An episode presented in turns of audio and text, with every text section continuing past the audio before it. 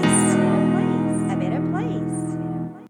Most of the important things in the world have been accomplished by people who have kept on trying when there seemed to be no hope at all. By Dale Carnegie デール・カーネギーの言葉世界で重要なほとんどの物事は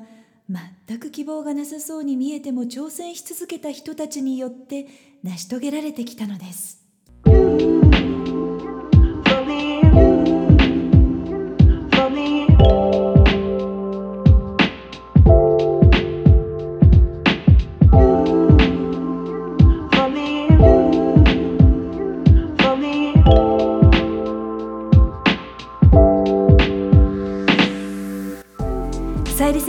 が Who You Are Makes the World a Better Place エピソード66回目を配信いたします自分軸を確立し一人一人が自分らしさを最大限に表現することで世界がより良くなるというビジョンを持って教育ビジネスライフスタイルそして豊かさという意味のウェルビーンについて世界のリーダーの声をお届けしながら日本から世界へ羽ばたきたいという皆さんと一緒にこのポッドキャスト番組を作っていきたいと思っています。皆さんこんにちは。ナビゲーターのさゆりです。季節の変わり目皆さん体調など崩していませんか？これから職域ワクチンなど日本でもどれくらいのスピードで進んでいくのか本当に気になるところですよね。今年はちょっと夏の計画もまた立てにくいなと感じていらっしゃるのではないかと思います。欧米の教育カリキュラムを受けている16歳の長男はなんとすでに2ヶ月間のサマーホリデーが6月から始まっています。この1学年を無事に終了することができて仲のいい韓国の友人が帰国することになったりと出会いと別れの季節が彼にとってはこの6月、まあ、成長の季節かなとも思います。先生たちともチームとして1年を振り返ってまた8月末から新しいグレード学年がスタートしますので、まあ、その8月末に向けてワクワクする計画を立てることができましたサマーホリデーコロナ禍でも子どもたちにちゃんとやっぱりね今年も充実した時間を過ごしてほしいなと思いますよね。さあ66回目の今回のエピソードでは日本の可能性女性起業家フロントランナー加藤文子さんのチャレンジというテーマで女性起業家として注目されているワメイジング株式会社代表取締役の加藤文子さんをゲストにお迎えしてこれからの日本の可能性ビジョンをスタートアップベンチャー企業として実現する秘訣旅のお話を2回に分けて伺っていきたいと思います。そして来月には素敵なお知らせもできたらと思っています。この1年間もセッションでたくさんの方々から声をいただく中で起業など新しい働き方を実際に見たり聞いたりしたことがあるということがやっぱり大切だなと感じています。私自身もオーストラリアで自分でサービスを作ることがキャリアのスタートだったわけなんですが今回は日本の国家戦略にも関わるほどの規模のエピソード参考にしていただけたら嬉しいです。では加藤さんどうぞよろしくお願いいたします。はいよろしくお願いします。はいまず一つ目のご質問早速なんですけれどもアメイジング株式会社の事業内容を教えていただけますか？はい、ありがとうございます。えっ、ー、と、アメイジングはですね、訪日外国人旅行者、まあ、あの。よくインバウンドとかインバウンド旅行者って言われるかと思いますがその人たち向けの観光サービスプラットフォームサービスを、えー、展開するベンチャー企業です。で具体的には何をやっているかというとあのコロナ禍前までいらっしゃっていただいてたインバウンドの方というのはですね日本で1人1回15万円ぐらいのお金を使うんですね。はい、なのでその15万円の消費の力ってすごく大きいので、あのそれをですねこう各地に行き渡らせて、まあ、地方創生にも貢献したいなというふうに思っておりましたのでその15万円の使い道お金の使い道があの5つあるんですね。えっとと宿泊飲食交通費、えー、アクティビティサービス、えーと、それからお買い物です、まあ、日本でお買い物する代金。この5つで、まあ、1人平均1回あたり15万円使う。なので、あのー、この5領域のサービスをですね、まあ、スマートフォンの上で情報発信と、ま予約とか、ま、なんなら変えてしまうという決済とかのマッチングをしようというふうに考えて立ち上げました。ただあのー外国人の方で、まあ、日本にやってくる方にどうやってワメイジングのサービスを知ってもらったらいいだろうというところが悩みどころでしたのであの彼らが日本で何困っているんだろうっていうのを調べてたんですけれどもそしたらあの日本って先進国の割にフリー w i f i が少なくて、まあ、自分たちが持っているスマホがですね県外になってしまって。まあ、今何かとこうスマートフォンで地図を見たり口コミ調べたり、うん、SNS 投稿したりということで旅行者にも欠かせないツールになってますので、うん、えー、確かにこれはご不便だろうなと思いまして、えーと、w i f i を全国に、まあ、1ベンチャーが設置することはできないけれども、うん。えー、海外の人たちが入ってくる空港っていう入り口にですね、はい、えーと、入り口であの SIM カードっていうスマホの中に入っている小さな通信チップですね。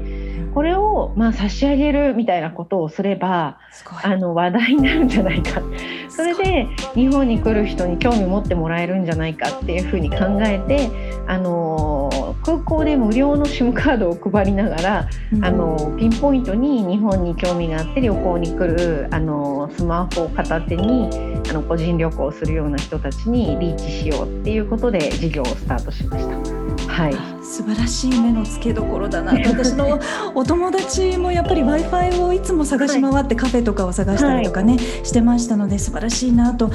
思いまして私加藤さんのこの壮大なビジョンだったり事業内容に本当に感動したんですけれどももう一度世界も視野に入れた本気のスケーラブルな事業で日本の地域と観光産業に貢献したいという言葉を、はい、拝読したんですけれどもこの壮大なビジョンを教えてください。はい、あのこのもう一度っていうのは何かっていうと、はい、あの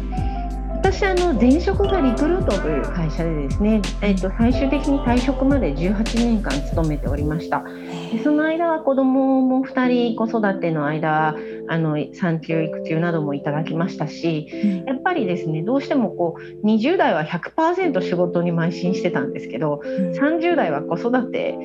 えーと、となんとかバランスを取るっていうところを頑張っていて、あのすごく悩み独立するまでは迷いもあったんですね。40歳で独立したので、うん、そのね、女性であの40歳であの子供もまだ小学生でいいんだろうかっていう、起業しちゃっていいんだろうかっていうすごい迷いがあったんですよ。すごくよくわかります。はい、なので、そこそのあたりがこのもう一度っていうところになるほど、そういう意味がここに含まれていたんですね。はい、そうなんです。で、本気のっていうのはこう、本気のスケーラブルな事業っていうのは、こう本気出してなかったわけじゃなかったんですけど、はい、30代はやっぱりもう全力で仕事をするのは無理だから、うん、えーと、ちょっとですね、まあ、第一線からあの退いたというか、うん、あのリクルートジャランリサーチセンターという、まあ、超 LINE でフロントで事業の真ん中を走るというよりは、うん、あの調査研究機関なので、あの結構マイペース自分のペースで仕事できる場所にいたんですね。なのであの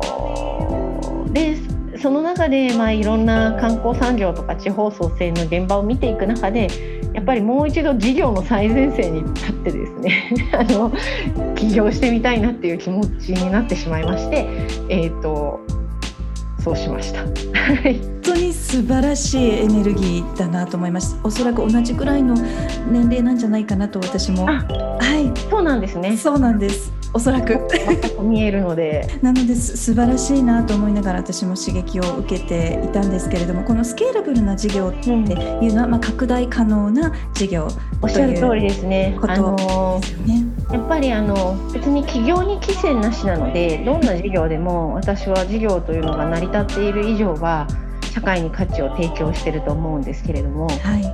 えっと、スケーラブルということはそのたくさんの人にっていうことですね。うん、で、はいえーまあ、日本が観光立国を目指すならば、うん、えー、コロナ前まではですね菅政権、えーと、安倍政権でした。頃の前はです。はい、安倍政権はあの2030年に6000万人のインバウンド旅行者をお迎えすると。い。う、は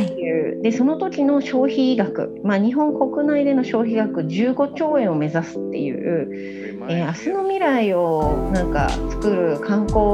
目標みたいなものを掲げてたんですね安倍政権時代に。はい、でまあ、15兆円6000万人って言ったら、まあ、非常に日本の GDP にも影響が大きいなってきますので、うんはい、まあ、これを日本が目指すんだったら、まあ、全部とは言わないのでも、うん、その消費をする人たちが全員ブッキングドットコムとかエクスペディアとか Airbnb とか外資系のサービスを使って日本に来るんじゃなくて日本初のサービスで日本に来る人を、まあ、全員じゃなくてもいい。そのうちの 10%15% でも作れないかなというのが10%って言っても600万人のサービスですから、うん、6000万人に対して10%だと、はい、これはこうスケーラブルな事業になるなと思いまして、はい、あの人も必要だし資金も必要だし、まあ、覚悟も必要だしということで、うん、あの起業いたしました。はい、この加藤さんの授業を足立さんから教えていただいた時にもこれは本当に日本人みんなで応援していかなくてはならないビジネスサービスだと思って私ちょっともう本当に本当にそんな気持ちで今回インタビューに臨ませていただいたんですけれども。国家戦略に関わるプラットフォームにもなるのではないかということで、はい、本当にこの事業がスムーズにあの展開していくことができれば日本全体それから次世代もう本当にたくさんの方々に恩恵をもたらすことができるのではないかなと私も本当に感動しまして、でこのような記事が目に留まりました。リクルートで、えー、加藤さんが、えー、観光で地方を活性化する事業を手掛けるうちに外資に押され気味な日本の観光事業や地域の観光資源を正しいポジションに戻したいってこの正しいポジションっていうところがすごくポイントだなと思いまして、うん、特に私も個人の体験として例えばこうマレーシアのお友達だったりとか、はい、そのアジアの友人たちが「さゆりって今度あのスキーに日本に行きたいんだけれども、うん、温泉行きたいんだけれどもここどう?」ってこうリンクをバーッと送ってくれるんですけれどもそのリンクよく見るとやっぱりこう海外資本が、うん、ですよね。はいそうなんです多いんですよね。韓国の資本かなとか中国かなとか、なので本当にこれは日本がもったいないことになってきたんじゃないかなと感じていたところ、この事業をあの知ることができましたのでこう伺いたいなと思ったのは加藤さんがこの事業のスタートに至った経緯までの思いというのはこうどどのような思いだったのかそれからなぜアジアからスタートされたのか、はい、伺いたいなと思いました。ありがとうございます。そうですね。あの先にちょっとなぜアジアからっていうところを先にちょっと答えやすいんで答えてしまうと、はい、えーと、実は日本のにやってくるインバウンド旅行者ってこう、えー、アジアからが8割を占めています実は。なので単純にマーケットが大きい人数が大きいっていうこともあの一つにはありました。ビジネス的観点ですね。はい、でもう一つはえー、同じくビジネス観点なんですが世界70億人を相手にするわけにはいかない、まあ、そんなマーケティングするお金はないので、はい、えーと、おそらくこうインバウンド市場というのはありそうに見えてない市場で香港市場とかオーストラリア市場とか、えー、台湾市場とか中国市場がそれぞれあるイメージ。で多分中国に行くと、1級都市であるその上海北京とまた2級都市3級都市とかは違うんだろうなっていうのをなんとなく感じてまして、うん、これは多分全世界にはやれないぞと、うん、でやっぱりある程度対象を絞らなくてはっていう時にですね、はい、えーと、一つ、まあ、目をつけたのがそのアジアというのが8割来ているということと、うん、それとあのえーと、中国はちょっと違うんですが台湾香港とかの韓国の方はですね日本に何度目かの方が多かったんですね。何度目リピーターで来ている、ね、はい、はい、初めて日本に来るって方が少なかったんです。うんうん、で私がですねこうアメージングを立ち上げて東京のアパホテルを紹介しても、えーと、絶対ブッキングドットコムにかなわないだろうなと思いまして、はい、たださゆりさんがおっしゃるように日本に何回目か来る方は温泉行ってみたいとかスキー行ってみたいとか思うようになるんですよね。うんうん、だからその日本何度目かのこう地方に足を伸ばしたいっていう人にターゲットを絞りたいっていうターゲットに絞ったらもしかして勝ち目があるんじゃないかっていうふうに思いですね。なるほど。田舎専門でやってみようと温泉とかスキーとかですね。はい。はい、でそこはやっぱり日本の素晴らしい観光資源があの私も海外に行くまで気が付かなかったんですけれど日本って山の多い国で。あのどこ見ても山があるしでで日本人にとってみれば当たり前のあの掘れば出てくる温泉も、はい、やっぱり火山列島でこう山があってマグマがあるからでそこに雨も水資源も豊富な国なんですよね日本そうなんです。でそれがこう染み込んで、はい。えーと、温められて、まあ、60年ぐらいかかるんですけど温泉として湧いてくる。で雪もアジアで天然雪が降るこんなにスキー場も多い国ほとんどなくてですね、はい、えーとまあ、やっぱり山がないと雪は積もらないですしその島国だから海からの湿った風が山に当たってどっさり雪を落とす。っていう。でそれが溶けてあるものは地中に染み込み温泉になるしあるものは田んぼに流れ込んで山のミネラルを持って田んぼに流れ込んで美味しいお米ができる。っていうで美味しい日本の食だとか、はい、えーと、お酒だとか、はい、なってるっていうことがなんか世界じゃそんなに普通じゃないなっていうこと。じゃないですよね。本当に。そうなんですよ。ねこの資源は。はい、なんで田舎の資源。でそこはまだ外資がえー、得意じゃないかも。まああの、はい、地方の事業者さんってやっぱりこうちょっとこう抵抗感があるので外国の資本の企業と話すのと。かと,、えーと、チャンスがあるんじゃないかっていうことと、まあ、たくさん日本に、えーと、リピートで来てくれる方だったらもう東京観光、えー、銀座で爆買いはもう卒業して、はいはい、えー、その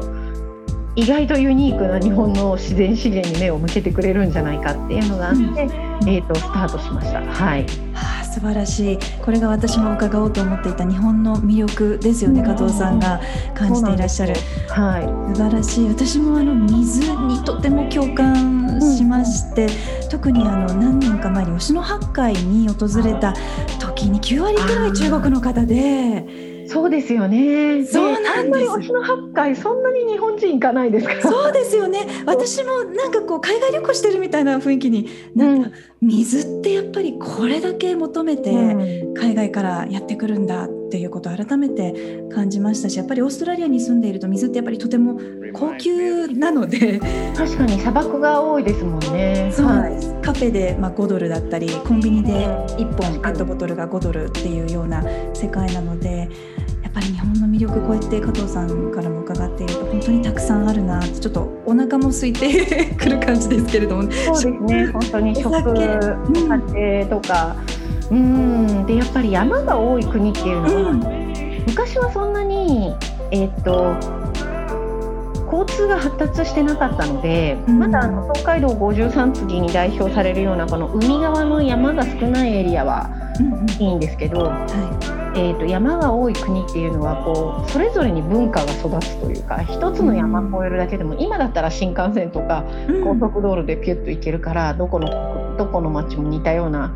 えーと、雰囲気になるんですけど、はい、こう食文化とかですね、うん、えーと、芸能とかを見ていると、うん、あの直線距離では5キロ違うだけなのに真ん中にまあ 3,000m 級の山が1個あるっていうだけで全然違う文化が育ってるんですよね。なるほど、なんかデビッド・アトキンソンさんもあの日本の本当の魅力っていうのはこの多様性じゃないかっていうふうに言っていて。はいあの私もそれはそうだと思っています。でそれを日本はなかなかやっぱりずっとこのこの場所で私も育ってるので、うん、気づけないというか、気づきにくい、うん、うん、そうですよね。はい、ということは日本のこういった資源に注目していけばポテンシャルがこれからまだまだあるというふうにお考えだということですよね。はい、観光産業に力を入れることで少子高齢化の日本の未来って明るくなりますか？あなると思いますね。なんか日本はやっぱり最初は一次産業ですよね。江戸時代は99%の国民が米作ってたと思うんですけど、うん、えーと、あのジャパンズナンバーワンの時代ですね。こうバブル経済とか高度経済成長期戦後の時はやはり日本はすごく二次産業で世界を席巻したと思うんですよね。うん、えーと、最初はなんかあの品質も悪かったのがだんだんこう、まあ、あの日本人の勤勉さなのか技術力なのかこう、えー、えー、家電でも自動車でもこう世界に認められて、あの非常にあの経済が右肩上りで、えーと、GDP のランキング2位な時代があったかなと思います。はい、どうしてもこう製造業というのは物なので、はい、こう作ったものを輸出していくっていうことになりますとうん、えーと、今もうやっぱり購買力のある層が、はい、えーと、発展途上国に移ってますのでそうするとこう、えーと、どうせタイ人にトヨタ車を売るんだったらタイで工場を作ってタイで生産した方が、はい。タイ人の雇用も埋めますしタイ政府にも感謝されますし、やっぱそういうふうに産業空洞化ってどうしても起こっていってしまうんですよね。はい、なんですが観光産業は絶対空洞化しないなと。新潟とか名古屋とかあの京都の観光をタイでやるっていうことはできないので、あの物が移動する代わりに人が移動してきてくれる産業なんですよね。はいはい、そういうことは必ずその日本国内で雇用が生まれますし、はい、消費が生まれるっていう意味で言うと、うん、あの非常にですねあのポテンシャルの高いあの日本にとってもあの大切な産業だと思いますこれからも。希望が湧いてきますね。はい。ああのこれだけのやっぱりスケーラブルなビジネスをするにあたってもう本当にさまざまなリソースが必要だと思うんけれども、うん、スタートアップの女性の経営者は世界でもわずか14.7%という数字が出ている、はい、ということでスタートアップの準備をするときに女性ベンチャー起業家として必要なリソースはどのように準備をされたんでしょうか？そうですねまずここからは加藤さんが壮大なビジョンを実現するためにスタートアップ企業という方法を選択して人材資金などのリソースをどのように集めたのか伝わるプレゼンの秘訣など貴重なお話を後半で伺っていきます。お楽しみに。この番組は自分軸を確立し一人一人が自分らしさを最大限に表現することで世界がより良くなるというビジョンで配信しています。私一人だけではなく世界の声そして皆さんからの声もお届けできたらいいなと思っています。皆さんからのメッセージご質問リクエストも受け付けています。インスタグラムはさゆりセンス。スペルは SAYURI Facebook ページはグローバル育児。スペルは GLOBALIKUJI で検索してぜひフォローやメッセージでつながってくださいね。ホームページからはゼロからマスターまでのストーリーやキャラクターがわかる心理学診断も無料で体験いただくことができます。お役に立てたら嬉しいです。Hope to hear from you. Alright, thank you for listening. Bye bye. Who you are makes the world a better place. A better place. A better place.